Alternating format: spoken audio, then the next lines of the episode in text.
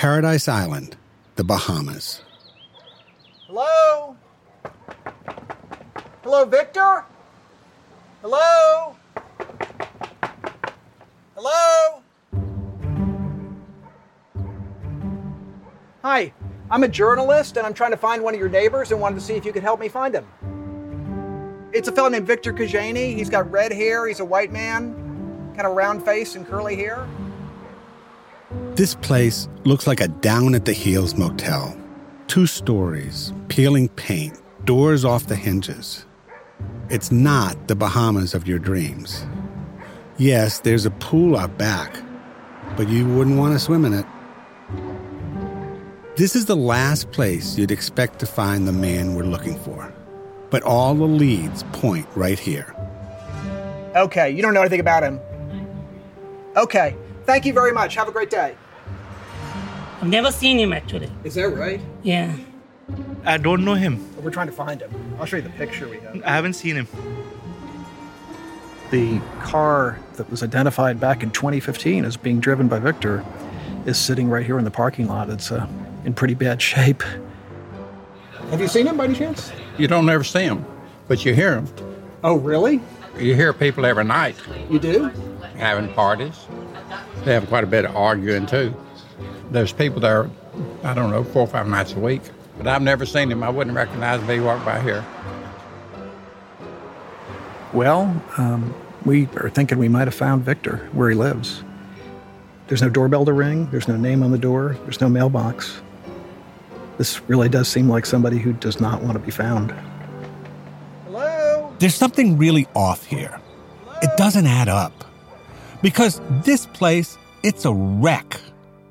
And Victor, he was once seriously, seriously loaded. I'm talking millions and millions of dollars. And he had a plan, a cunning plan, a plan to get control of all the oil of an entire country. And I promise you, that was a lot of oil. So here's the question, and it's a good one. How does a guy like that end up in a place like this?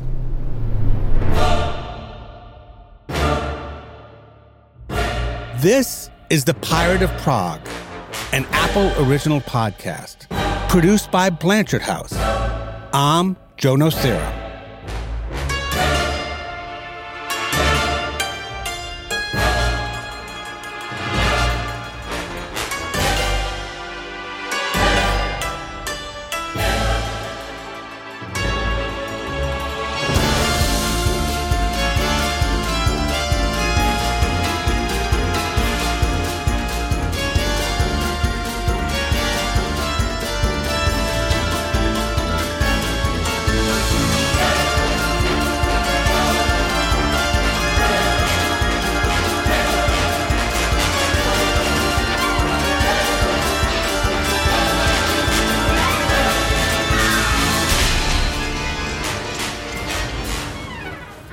Chapter 1 The Party. The thing about bad guys is you often can't help but like them, in spite of yourself. And let's not mince words here. This is a story about a very bad guy. At least, if everything they say about him is true. This is a guy who came from nothing to having the very best of everything everything everyone else wants private jets, yachts, secluded islands, and suitcases bursting with cash. Other people's cash. The fellow in question was an oligarch, maybe even the first oligarch. The oligarch who showed all the other oligarchs how to be an oligarch. Only, unlike the rest of them, this guy, you could imagine being friends with him people liked him. I mean, they really liked him. He was a schmoozer, a charmer. And unlike those other oligarchs, this guy's not Russian. He's from the Czech Republic. The tabloids called him the Pirate of Prague. I was mesmerized. I was wildly attracted to. I just thought he. I had never met anyone like him, which most people who've met him would also say. He goes to me. My name is Victor Kožený. I'm here to buy an island. Like a mad genius, perhaps a bit twisted. It was one of those experiences you look back on and think, was I really there? Did I really do that? You know, did all of this really happen? This is the story of Victor Kožený.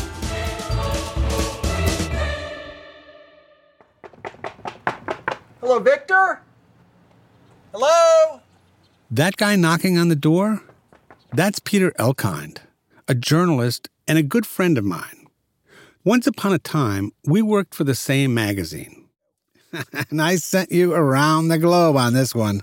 You did. You did. I went to Nassau in the Bahamas. I got to take a plane ride with Victor at the controls. Oy, that sounds uh, kind of dangerous. It was interesting, to say the least. and I, I spent a lot of time with some of the wealthiest people on the planet. And I also got to travel to Azerbaijan, of all places. And you love the story, but I got to ask I mean, was it because you got an all expenses paid trip to the Bahamas? Th- th- there was that. I, I didn't exactly spend time on the beach, but yes, I really, really love this story. So, anyway, you wrote it, I edited it, we published it, but the tale hadn't really ended. Exactly right. And it was far from over, and I always wanted to return to it because a lot has happened since. All right. So, we are back. So, where do we start? Well, how about Christmas 1997 in Aspen, Colorado? Okay, so it's early evening, three days before Christmas. Aspen Shishi, really Shishi, the sort of place you buy a house when you've really made it. Actually, it's the sort of place where you can't buy a house unless you've really made it. Sure, there's skiing, but if you're in this tax bracket, who cares about the skiing? Anyway, it's 1997. Bill Clinton is president, and the Spice Girls are at number one with their hit song, Too Much. And in this town, everyone has too much. One guy in particular. The snow is falling, the festive lights sparkle. Everyone is off the slopes. It's après ski time. And there's one party in particular that everyone's talking about. It's happening at one of Aspen's swankiest addresses. This place is posh. It is right up high on top of what the locals call Billionaire's Mountain. And the host? Yep, it's Victor. Just 34 years old, and he's got a sensational smile. Six feet plus, red hair, big grin, and a totally charming person. Very personable, very charming. He was as charming as almost anybody I've ever met. Mr. Charming, sort of like movie star charming. Okay, all right, I get it. He's charming. Yeah, yeah, yeah. He's charming and and he's charismatic. But, you know, Victor wasn't just a charmer. He was way more than that. He's brilliant. Victor's brilliant.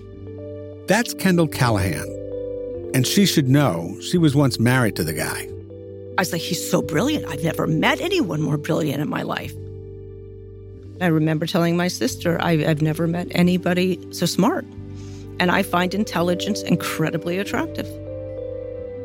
But the very thing that I loved about him, which was his brilliance, was also the thing that was lethal about him. Yeah, she said lethal.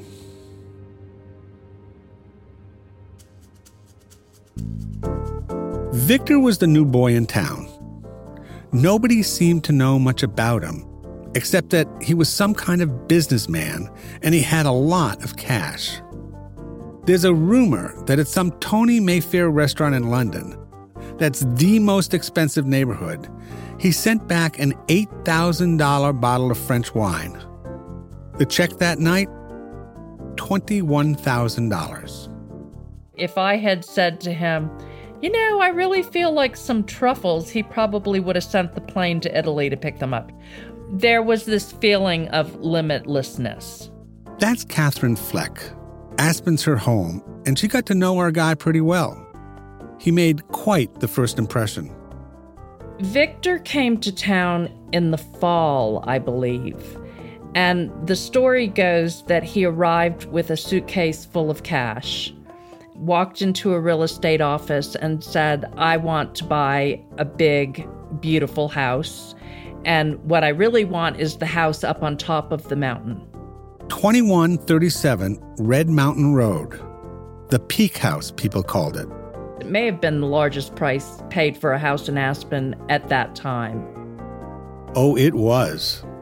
It cost Victor just shy of $20 million, and he paid cash. Victor was Aspen's version of Jay Gatsby, someone few people knew well, but everyone wondered about and gossiped about. And soon he did something else that was quintessential Gatsby. He threw a party. But this wasn't exactly a housewarming. It was much more than that. Much, much more. It seems Victor was up to something. But of course, his guests, they didn't know that. For them, it was just a hot ticket. Everyone wanted an invitation. It was a hell of a party. The Cristal was flowing. The Chateau Petrus was flowing. Money was no object, let's put it that way. One of the best parties I've ever gone to in my life. Everybody who was anybody was there. The well heeled, the well connected, the richest of the rich. They all got an invite. And if you didn't get one, well, you were a nobody. People were actually calling the party planner and saying, I want to be invited to this party. I mean, I got multiple calls at home because people sort of guessed that I might be working on this event. That's the fella that organized it all. Peter Helburn, party planner par excellence. The guy who put on the flashiest events for those with the deepest pockets. People found out that he was giving this massive holiday party. And of course, in Aspen, everybody thinks they should be invited. it doesn't work that way, but they think they certainly will call whomever they know to see if they can get in that way. All the little ploys are tried. The guest list started with a 100 names. But guess what? It kept getting added to. We were hearing rumors that the count was, you know, up to 450 and then the count was up to 500. At which point we tried to have a conversation with Victor that we can't really handle any more people. And he said, Oh, you can make it work, and walked away. The invite said 7 p.m., and boy, were people eager. Everybody sort of arrived at the same time. At one point, there were people standing outside waiting to get in, which sort of reminded me of a nightclub. a, a bad nightclub. it was pandemonium. Where do you put 500 coats? Where do you put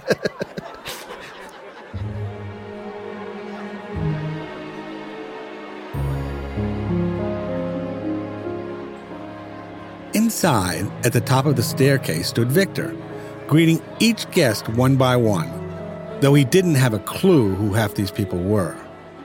I was behind him, and I would whisper into Victor's ear, This is Mr. and Mrs. So and so. That was it. I didn't give many histories on the people or where they came from or anything of that nature, because we were trying to get the traffic jam out of the doorway. A little later on, in the grand living room, our host slowly eased his way through the throng. He was pressing the flesh, grabbing hands, slapping backs, flashing that smile. He was tall. I don't know how tall he is, six four, six three. He's tall. You know, blonde hair, blue eyes, Czech accent. It was an intoxicating mix for Victor's former wife, Kendall. Victor has a charisma. I don't know what it is. I don't know how he does it. I don't think it's something you can learn how to do. I just know I'm not the only one who was bedazzled. Bedazzled. Don't you just love that word? Victor wasn't the only draw. There were some big names there that night Goldie Hawn and Ivana Trump. Was it really five years since her divorce from Donald? But they weren't the guests who really mattered to Victor. They were part of Victor's act to impress the guests who did really matter the big money types. By all accounts, they were Victor's marks. Like his new neighbor, Rick Bourke. Hardly a household name, but worth a lot more than most household names. He's the Bourke from Dooney and Bourke, the luxury handbag maker. And there's a lot of money in handbags. Bourke wasn't even going to come to the party. Said he didn't have a tux. But Victor picked up the phone and twisted his arm. So Bourke went. And like everyone else, he was blown away. But of course, in time, like plenty of other people there that night, he'd come to wish that he'd stayed home. So, Peter, who else was there? Well, there were a, a, bunch of other big money investors. And crucially, there was this guy, Aaron Fleck. So tell me about him.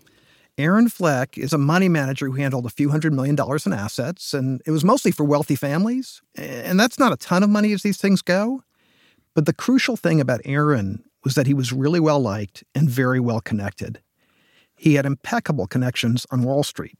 So he's the kind of guy Victor wants as an ally. Exactly.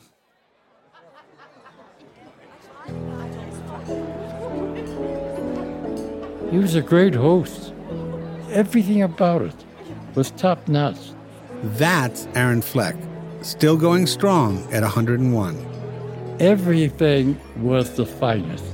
The hors d'oeuvres, the caviar. You know, he bought the champagne, the pink stuff, and the Petrus. I heard he bought all the Petrus around the country. Peter, what is Petrus?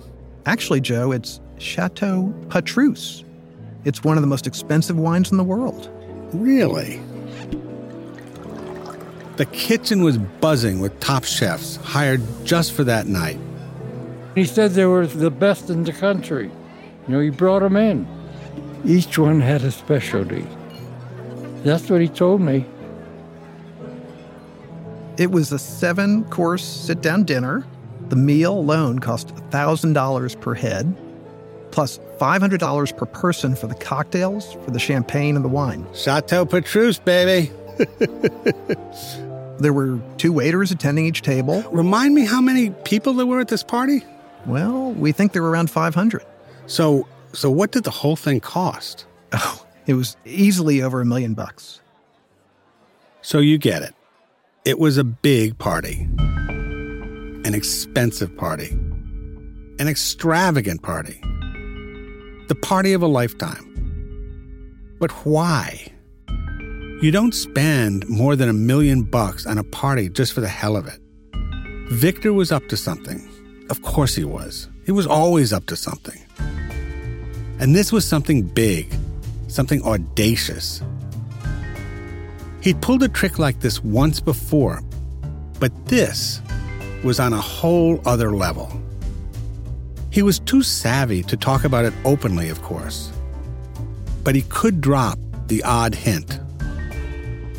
Something about a massive deal that was about to go down. The opportunity of a lifetime. And it could be worth billions. But to make billions, you need, well, at least a few million.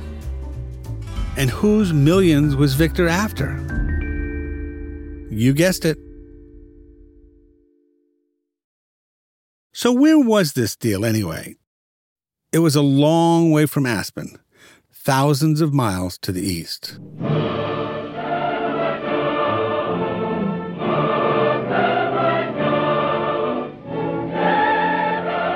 Welcome to the Republic of Azerbaijan. Not exactly the best place on God's earth to invest. On the checklist of red flags, it's got 'em all. War torn. Check. An economy on its knees. Check. Grinding poverty. Check.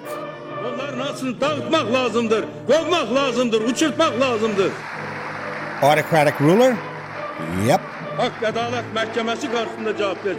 And of course, plenty of bribery and corruption. Full house. So, what the heck was Victor doing in a place like this? Well, squeezed between Iran and Russia, Azerbaijan had one thing the thing that always trumps everything else a real game changer oil. We'll come back to the oil.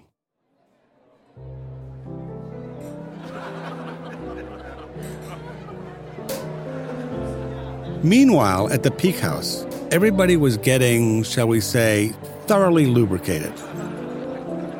We had tables all over the place. I mean, tables everywhere. I mean, close enough that you could actually fall into the reflection pool.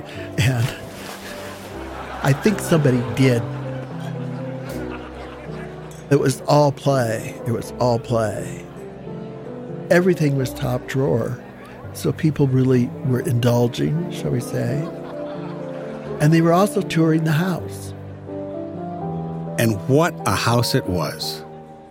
Carved into the side of the Red Mountain, less a house and more an estate, with a heated driveway to melt the snow. The inside was something else too seven bedrooms, eight bathrooms. There was a $2 million ivory collection, a 17th century Flemish tapestry, a couch hand sewn from 33 alligator skins. There was a hot tub, a spa, sauna, a lap pool, a solarium, a 12 vehicle garage with a $250,000 jet black armored Mercedes parked inside. The place even had its own elevator. No oligarch should ever have to take the stairs, right? A total of 23,000 square feet of primo Aspen real estate.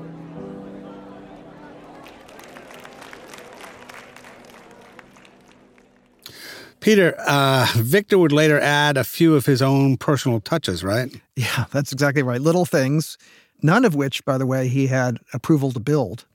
One of them was a cigar room. Victor loved his cigars. He also had his own personal wine cave built with seating for 12. you go to the wine cave, you sit down and you have a drink? Or, or two or three.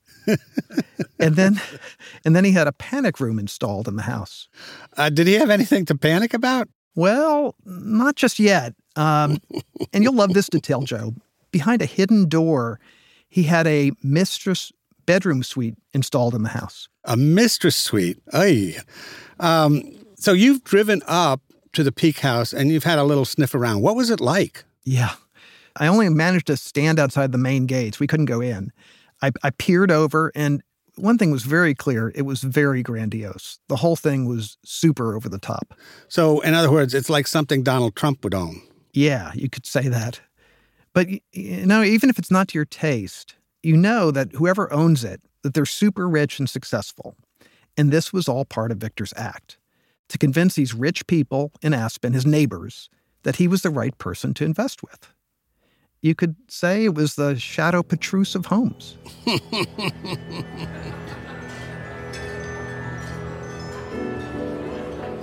Dinner included bird's nest soup retrieved from a cave in Vietnam and smoked elk tenderloin. And then it was time for the main event. The partygoers could hardly believe it.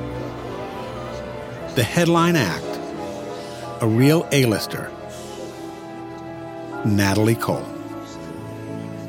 They brought the lights down, they had the roaring fire, everybody got situated, and she came into the room singing. And people were blown away.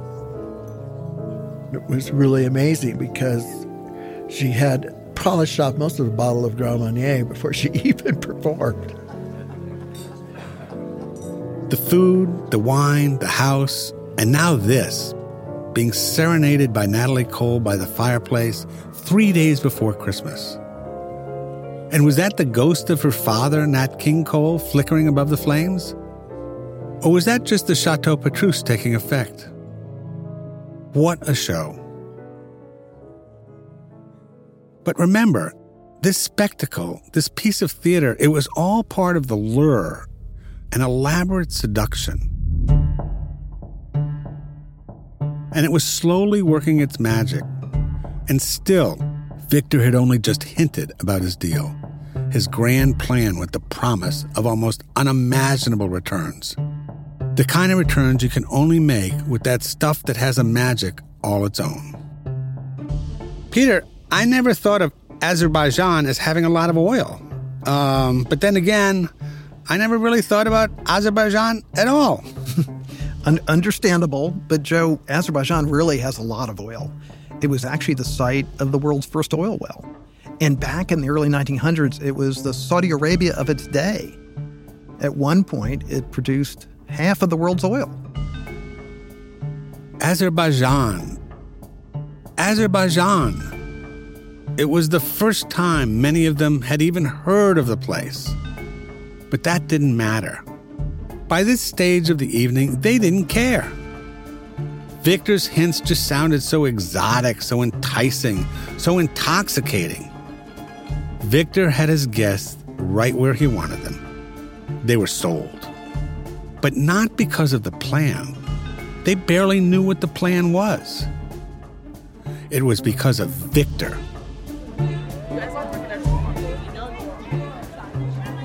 It was the early hours. Party planner Peter Helburn was helping the stragglers out the door. I think we got the last person out at like three in the morning. High rolling investor Aaron Fleck had a terrific night. I never stayed out that late before or after. It was very late. They'd remember this party for a long, long time. Victor made sure of that. Like little kids, they each left clutching a party bag. And some party bag. Inside, a gift, a very expensive gift, from Asprey and Garrard, the ritzy London jewelers. That's right. I got gold uh, cufflinks, and I think he gave my wife a diamond. The party was over. The groundwork had been laid. It was time to get down to business. He said, You can invest and you're going to make a lot of money. Those are his exact words.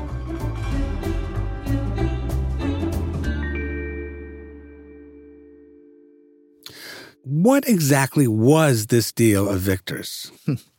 Well, it was all about Azerbaijan's crown jewel, SOCAR. SOCAR?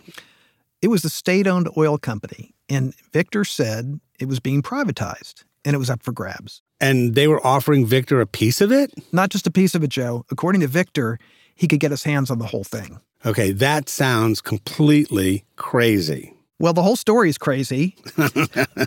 but but Victor knew exactly how he was going to do this. He had a plan. He'd done something like this once before. And so, just to put this in context, how big a deal was this at the time, which is, you know, 1997? It was huge. If you owned SOCAR, you owned all of Azerbaijan's oil, and that was a lot. So it was a really big deal. And Victor was promising, promising that anyone smart enough to get involved would make a fortune. We talked about the potential of many billions of dollars, more than a hundred times your investments. A hundred times your investment? I mean, even Warren Buffett wouldn't expect that kind of return. Anyway, word about the deal spread fast. Was it risky? Of course it was. But it was too attractive, too enticing to resist. Even for these investors, the smartest of the smart. Victor had cast his spell. The house, the party, and yes, the Chateau Petrus. It had all worked like a charm. His neighbors had been desperate to get into the party. Now, many were desperate to join Victor's big scheme. He'd even have to fend some of them off. They barely knew the guy, but they were about to part with millions and millions of their hard earned dollars. You see what he does. You see that he engages in something, but it's actually not for the other people, it's for him. It's the win for him. The shrapnel doesn't matter. And Viktor's former wife, Kendall, she was one of the casualties. I understand how people are swayed by his charisma and his ability to charm people. That brought a lot of big people down.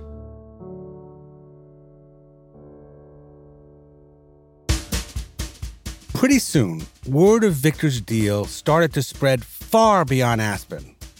And it seemed like everyone wanted in. A Wall Street billionaire, one of the world's biggest corporations, a former senior member of the U.S. Senate. All of them bedazzled. I treated him like he was part of my family, like he was a son. Do I hate him? I know who he is. That's all. Viktor's illusion appeared so complete, so believable, so utterly perfect that these people were about to ignore everything they'd ever learned about investing and make quite possibly the worst decision of their lives because they were about to go into business with the pirate of Prague.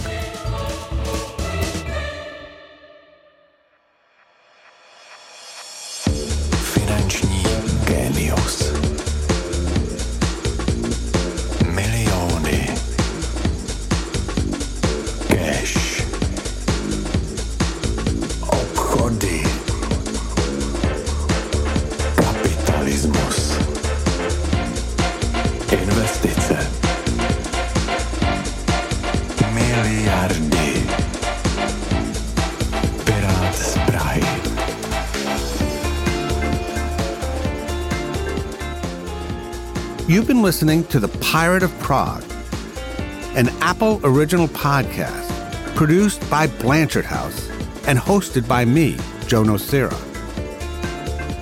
The producer is Ben Crichton. The associate producer is Peter Elkind.